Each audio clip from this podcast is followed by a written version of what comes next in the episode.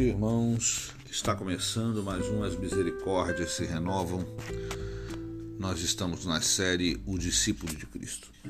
E hoje nós iremos falar do amor fraternal, do amor para com o próximo, que nos tem faltado tanto durante os últimos tempos.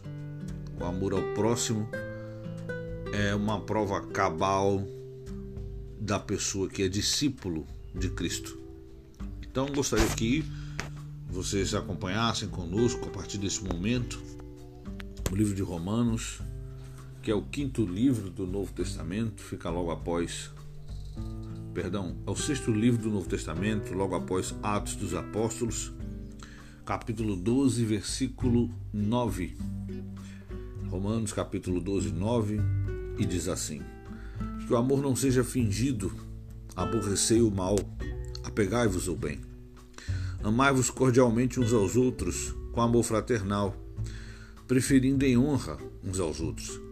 Não sejais vagarosos no cuidado, sede fervorosos no espírito, servindo ao Senhor. Alegrai-vos na esperança, sedes pacientes na tribulação, perseverai em oração. Comunicai com os santos nas suas necessidades, segui a hospitalidade. Abençoai os que vos perseguem, abençoai, não amaldiçoeis. Alegrai-vos com os que se alegram e chorai com os que choram. Sede unânimes entre vós, não ambicioneis coisas altas, mas acomodai-vos às humildes. Não sejais sábios em vós mesmos. A ninguém se torneis mal por mal. Procurais as coisas honestas perante todos os homens. Se for possível, quanto estiver dependendo de vós, tende paz com todos os homens. Não vos vingueis a vós mesmos, amados, mas dais lugar à ira de Deus, porque está escrito: Minha vingança. Eu recompensarei, diz o Senhor. Portanto, se teu inimigo tiver fome, dá-lhe de comer. Se teu inimigo tiver sede, dá-lhe de beber, porque fazendo isto, amontoarás brasas de fogo sobre a sua cabeça. Não te deixes vencer pelo mal, mas vence o mal com o bem. Queridos, nós precisamos entender, compreender que dentre todos os dons que o Espírito Santo nos dá, o maior deles é o amor. O amor ele não é um sentimento. O amor ele não, para se amar nós não precisamos de uma condição para amar alguém ou amar ao próximo. Nós precisamos sim ter o Espírito Santo em nós e que a nossa reação diante de situações que aparecem em nossas vidas sejam uma reação de amor ao próximo, de cuidado com o próximo, de cuidado com aquele que é nosso semelhante. E tem nos faltado hoje em dia. Tem nos faltado porque muitas vezes nós queremos o mal ou nós queremos algo que não é de acordo com a vontade de Deus para o nosso próximo. Para as pessoas muitas vezes que moram em nossa casa, eu fico às vezes me perguntando como é que uma pessoa diz amar a Deus se odeia seu marido? Como ela diz amar a Deus se odeia sua esposa? Como é que ela diz amar a Deus se odeia seu irmão em Cristo, comprado pelo mesmo sangue que foi comprado, que ela foi comprada? Então, o próprio apóstolo João diz em primeira carta, na primeira carta de João, ele fala: aquele que diz amar a Deus e odeia seu irmão é mentiroso e o, e o amor de Deus não está nele porque é uma, é uma condição para que você ame a Deus, em primeiro lugar, é amar seu irmão, é amar aquele que está ao seu lado, é amar aquele que convive com você. Que o amor não seja hipócrita, que ele não seja fingido. Nós precisamos aborrecer o mal, ou seja, não nos aproximar da face do mal. Nós devemos nos apegar ao bem. No entanto, Existem pessoas que preferem vestir a roupa da hipocrisia, a cara da hipocrisia e fazer uma peça, um teatro, para que ele se saia bem diante das pessoas e ele se apega, na verdade, ao que é mal e não ao que é bom, porque ele não ama de fato. Existem pessoas que, não sendo discípulos de Cristo, eles se aproveitam de todas as situações na igreja para poder aparecer. O amor verdadeiro não. O amor verdadeiro ele não precisa aparecer para os outros, para que a pessoa amada, para que o irmão se sinta amado. Nós precisamos, às vezes, muitas vezes, de fazer uma ligação, de perguntar como o irmão está, de visitá-lo em sua casa e de mostrar que nós, como igreja, estamos preocupados com ele, queremos o bem dele, porque assim como Cristo nos resgatou do filho do reino dos filhos das trevas e trouxe para o reino do filho do seu amor, ele também resgatou aquela pessoa. E aquela pessoa também é nossa irmã em Cristo. E por isso nós estamos neste momento dizendo a você, querido, querida que está nos ouvindo, todo discípulo de Cristo, ele ama seu próximo. Todo discípulo de Cristo, ele tem carinho, ele é cuidadoso com as pessoas. Ele é paciente na tribulação, ele persevera em oração. E quantos de nós, irmãos, não temos perseverado em oração? Quantos de nós não temos perseverado em ler a Bíblia? Quantos de nós não temos perseverado em fazer a vontade de Deus? Quantos de nós não somos unânimes? Quantos de nós preferimos as coisas altivas perante os homens do que as humildes? Será que quando você olha para o seu irmão você diz: Não, nós somos iguais, Cristo nos amou.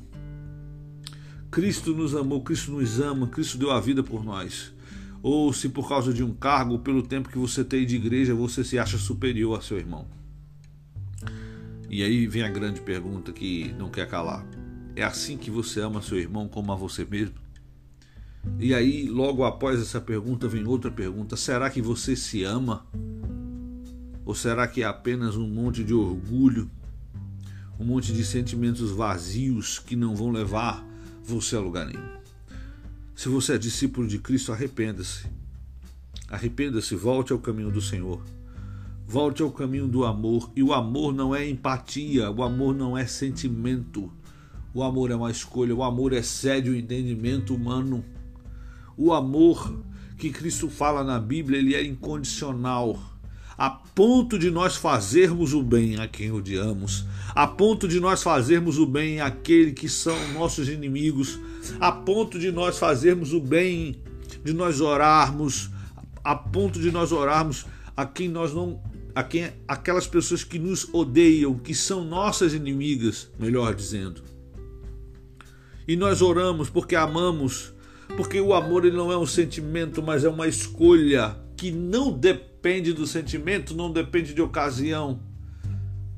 Ela é uma escolha incondicional que, assim como Cristo amou nós que somos sua igreja, nós amamos as pessoas, porque elas são semelhança de Deus.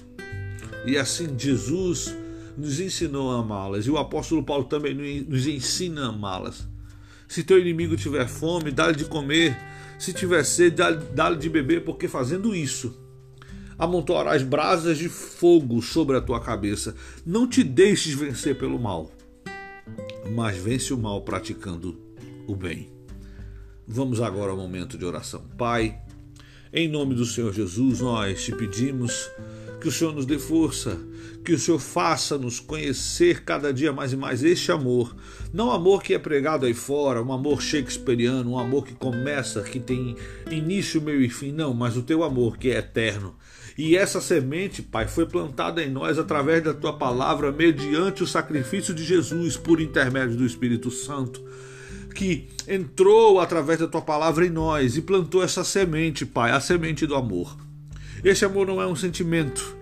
Esse amor é o amor de Deus Pai que está em nós, seres humanos, aqueles que creem em tua palavra, aqueles que creem que o Senhor é o Alfa e o Ômega, o princípio e o fim, aqueles que creem que toda autoridade, toda honra, todo poder e toda glória está em ti, Jesus. E que, o, e que o Senhor é amor, e por tanto amar a humanidade, por tanto amar os teus, tu enviaste o teu filho amado para que sofresse por nós. Nos ensina, Pai, a sofrer por aqueles que também são teus. Nos ensina, Pai, a dar a mão, nos ensina a estender a mão, nos ensina a virar outra face, nos ensina a ter paciência, nos ensina a ser vagarosos, nos ensina, Pai, a fazermos a tua vontade, porque é isso que nos falta. E certamente será isso que nos resta. Pai, em nome do Senhor Jesus, nos abençoa, abençoa a tua igreja, Abençoa todos aqueles que estão nos hospitais. Abençoa, Pai, mais de 300 mil famílias brasileiras que estão enlutadas. Estamos passando por um momento mais difícil da nossa geração, sem dúvidas. Pai, renova a nossa fé. Renova a nossa fé. Não deixe que qualquer vento de doutrina venha, nós venhamos ser apanhados por qualquer vento de doutrina. Renova o nosso espírito. Faz-nos ler a tua palavra. Que nós estejamos firmes na rocha que é o Senhor. Que a nossa casa não esteja sobre o monte de areia, mas que esteja sobre a, a tua rocha, porque a tua rocha é a palavra, e aquele que é firmado na palavra de Deus, ele permanece para sempre. Pai, em nome de Jesus, nós te agradecemos, agradecemos por mais este dia, agradecemos pela saúde que tu nos dá. Nós te agradecemos por tudo, Senhor. Nos abençoa. É isso que te peço, em nome de Jesus. Amém. Meus irmãos, amanhã nós estaremos novamente com as misericórdias se renovam. Lembrando aos irmãos que no nosso campo de nova descoberta, amanhã nós teremos culto, conforme o decreto do governador já foi autorizado novamente. Na sede começará às 18 horas, terminará às 19h30, o culto de doutrina. No Córrego da Areia também começará às 18 horas e terminará às 19h30. Paulista e Chão de Estrelas. Meus irmãos, muito obrigado, que Deus os abençoe. Nos sigam tanto no podcast, nas nossas redes sociais, que nós estamos pregando o Evangelho para que o Senhor, através do seu sacrifício na cruz há dois mil anos atrás, possa alcançar todos aqueles a quem Ele escolheu antes da fundação dos tempos. Que Deus os abençoe em nome de Jesus.